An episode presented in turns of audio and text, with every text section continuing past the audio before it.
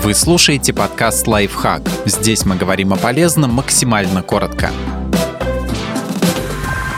Три способа выйти из неловкой ситуации с достоинством. Большинство из нас сознательно старается не попадать в неловкие ситуации, но от них никто не застрахован. Вот несколько вещей, которые вы можете сделать, чтобы сгладить неловкость.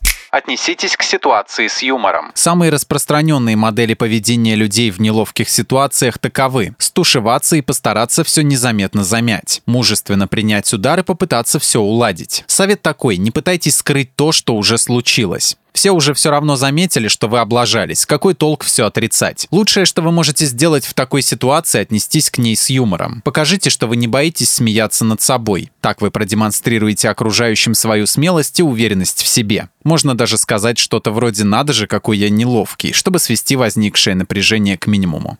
Контролируйте эмоции. Советы в стиле «не нервничайте, остыньте и расслабьтесь» кажутся довольно банальными, но от этого не менее эффективными. Эмоции и температура нашего тела тесно связаны. Если вы попали в ситуацию, которая вышла из-под контроля, постарайтесь успокоиться и не усугублять ее еще больше.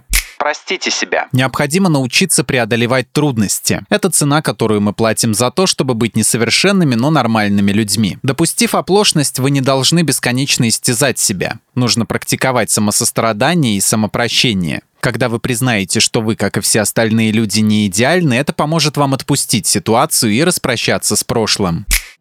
Подписывайтесь на подкаст «Лайфхак» на всех удобных платформах, ставьте ему лайки и звездочки, оставляйте комментарии. Услышимся!